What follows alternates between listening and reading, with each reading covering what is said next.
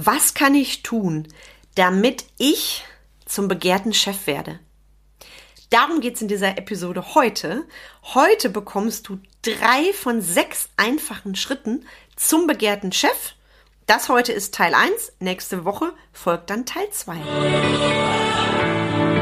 Herzlich willkommen zum Mentoring Podcast, wo es darum geht, rauszukommen aus dem operativen Hamsterrad, um wieder am und nicht nur im Unternehmen zu arbeiten. Denn nur so lebst du die unternehmerische Freiheit, wegen der du gestartet bist. Und jetzt viel Spaß in dieser Episode.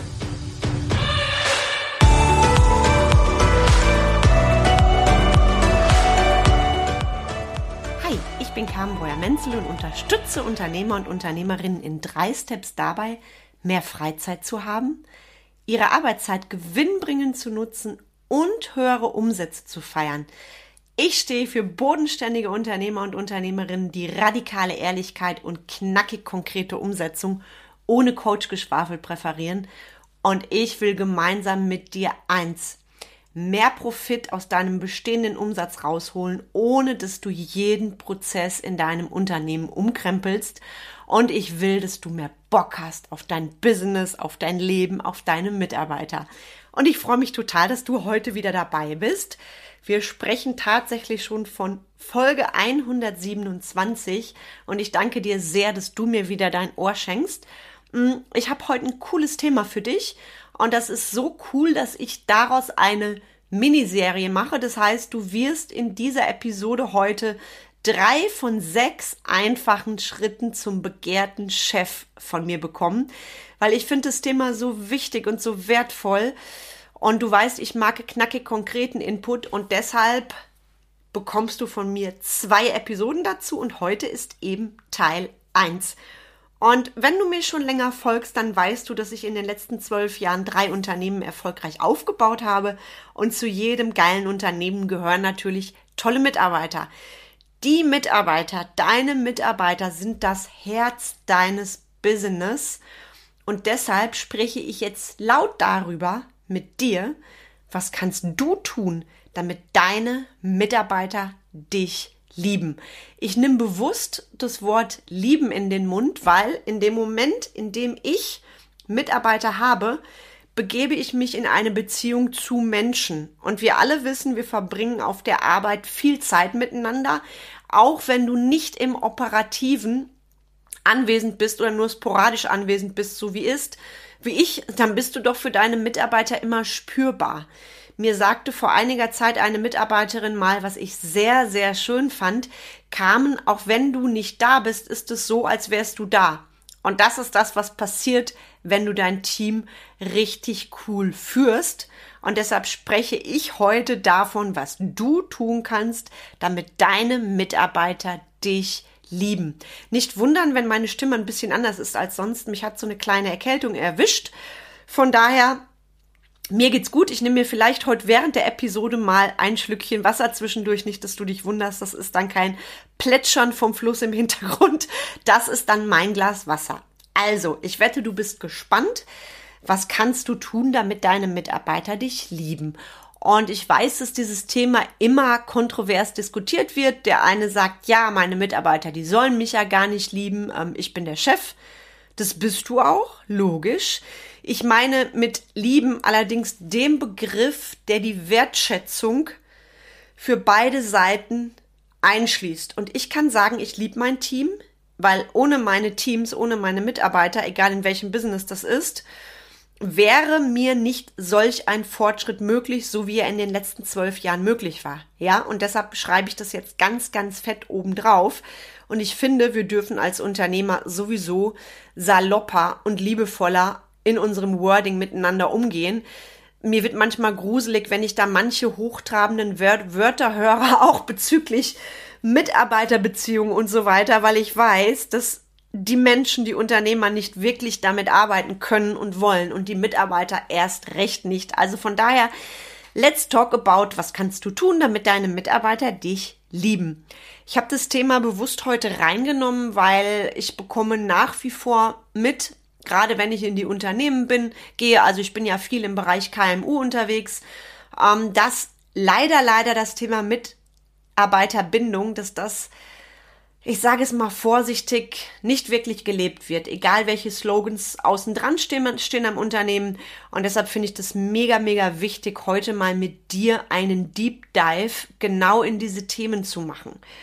Mm, und du kriegst von mir sechs einfache Schritte. Du musst kein Fernstudium machen, um diese Schritte umzusetzen.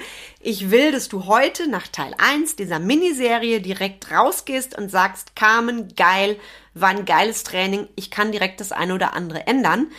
Ich gebe dir natürlich Impulse, ja. Wir reden hier von einer Podcast-Episode. Ich arbeite aktuell mit mehreren Kunden. Da erlebt das Team eine Transformation. Da passieren gerade echte Wunder von vorher, ich finde keine Mitarbeiter, ich stelle jeden ein, hinzu, ich stelle nur noch Wunschmitarbeiter ein. Das war ein Prozess. Das heißt, wenn du jetzt diese Episode hörst und denkst, dann ist alles fein. Nee, das ist es nicht. Hinzu, alles ist möglich mit Mitarbeitern. Das ist dir möglich, wenn du dich da intensiv auf den Weg machst, so wie meine Kundin, von der ich gerade sprach. Die hatte wirklich zu Beginn unserer Zusammenarbeit quasi null Bewerbungen und jetzt ist es so, dass sie sich ihre Wunschmitarbeiter auswählen kann. Ist es geil oder ist es geil? Und wenn du jetzt schon, boah, denkst, hätte ich auch gerne, liebe Carmen, funk mich unbedingt an, schreib mir eine Nachricht, du findest immer alles in den Show Notes. Dann sollten du und ich sprechen, wie wir miteinander arbeiten können. Also ganz, ganz wichtiger Punkt. Deswegen, das heute ist natürlich ein Impuls. Dazu ist dieser Podcast auch da.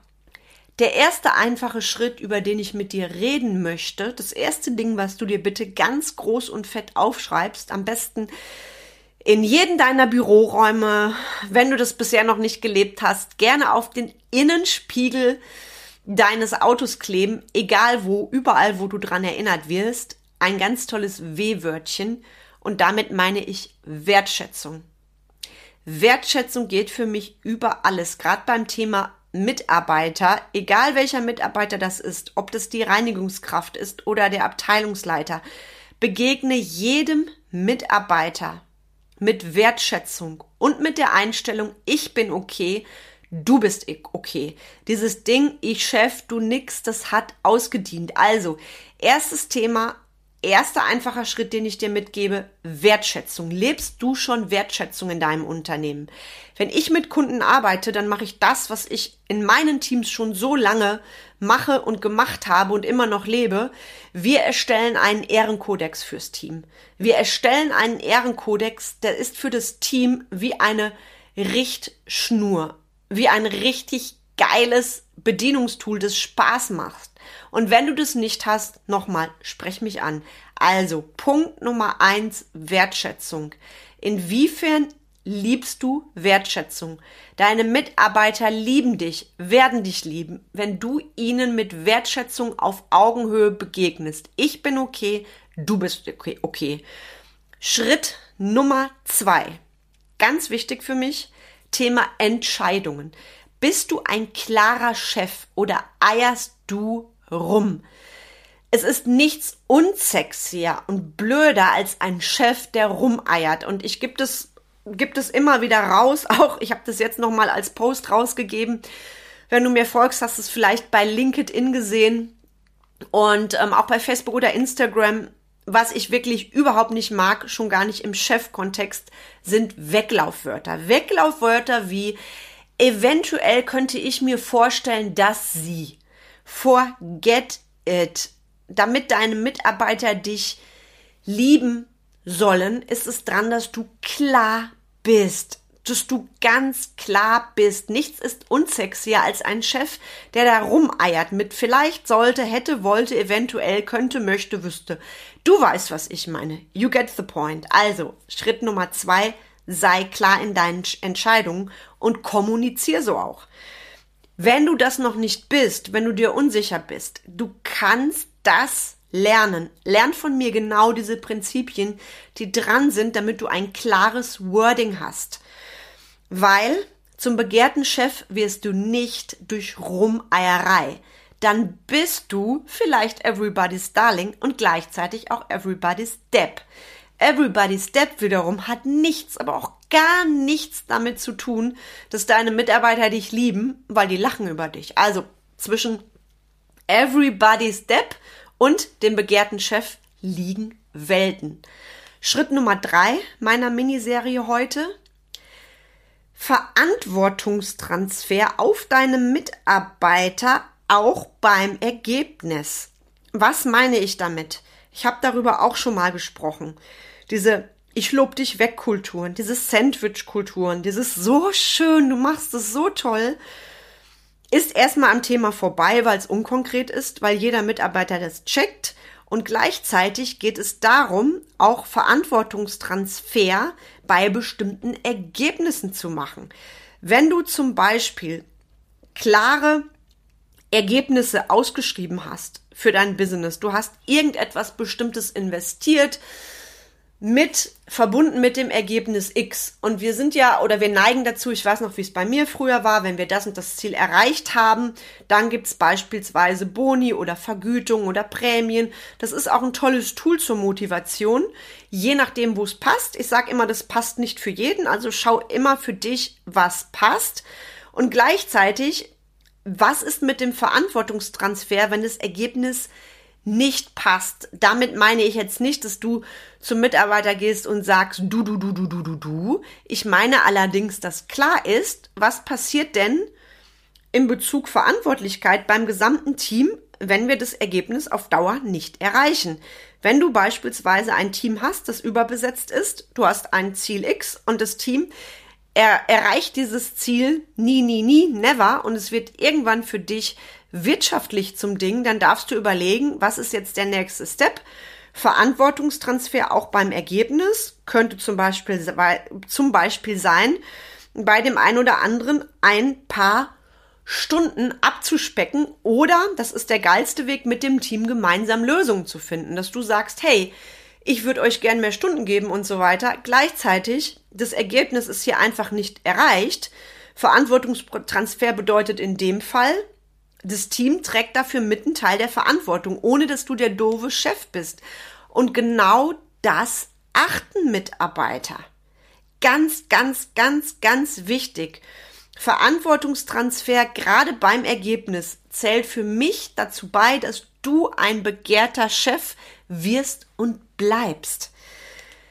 Und diese drei Steps sind der erste Part von insgesamt sechs Steps. Das ist wirklich ganz, ganz einfach für dich runtergebrochen. Wenn ich dir jetzt meine beiden Hände zeigen würde, ist es von dem kleinen Finger, der, die oberste Spitze von dem Nagel, die du mitbekommst als eine Option, wie du in einfachen Schritten zum begehrten Chef werden kannst. Als erster Impuls. Ich sage das nochmal wenn du das richtig geile Ding Mitarbeiterführung von der Pike auf gestalten willst, wenn du willst, dass mal deine Mitarbeiter dir Nachrichten schreiben wie, wow, ich find's so geil in dieser Company zu arbeiten. Und wenn du dann auch checkst, dass deine Umsätze nach oben gehen, dass du andere Ergebnisse hast, dann weißt du, du bist verdammt nah dran an der richtig geilen Teamführung und um das wirklich zu leisten, um das zu lernen, bedarf es eines Prozesses. Also sprech mich an. Ich arbeite da sehr, sehr, sehr gerne mit dir zusammen. Und ich wünsche dir, dass du diese drei Schritte jetzt für dich mitnimmst, einmal sacken lässt, einmal reflektierst und dann schaust, wie kann ich einen von diesen drei Schritten denn jetzt gleich umsetzen, weil ich bin immer ein Riesenfan davon, Dinge umzusetzen. Deshalb kriegst du von mir auch kein Geschwafel, sondern knackig konkreten Input. Und knackig konkreten Input bekommst du auch bei meiner kostenfreien Mastermind am 20. April. Merk dir das schon mal vor. 20. April, 18 Uhr. Da wird's richtig geil. Da kriegst du richtig geilen Shit von mir. Und zwar auch in der Richtung, wie kannst du einfach umsetzen, ohne 24-7 zu arbeiten oder ohne komplette Prozesse im Unternehmen umzukrempeln. Ich finde es immer wichtig, dass die Dinge, die ich dir gebe, praxisnah sind. Ich war lange in der Industrie, also ich weiß, wie Unternehmen ticken. Bevor ich Unternehmerin war, war ich in mehreren Industrieunternehmen und ich weiß genau, was dran ist, damit du die Sachen für dich umsetzt und für dein Team umsetzt. Und ich freue mich total, wenn dir diese Episode gefallen hat, teile sie doch so gerne mit deinen Lieblingsmenschen, mit anderen Unternehmern. Und du weißt jederzeit, wo du mich findest. Alles in den Show Notes. Für die kostenfreie Masterclass schreib mir doch unbedingt eine E-Mail mit dem Betreff Hello Masterclass, ich bin dabei. Ich freue mich sehr von dir zu hören und wünsche dir jetzt einen ganz fantastischen, zauberhaften Donnerstag. Freue dich jetzt schon mal auf nächste Woche, wenn es Teil 2 meiner Miniserie gibt. Enjoy, have fun, wir hören uns. Deine Carmen.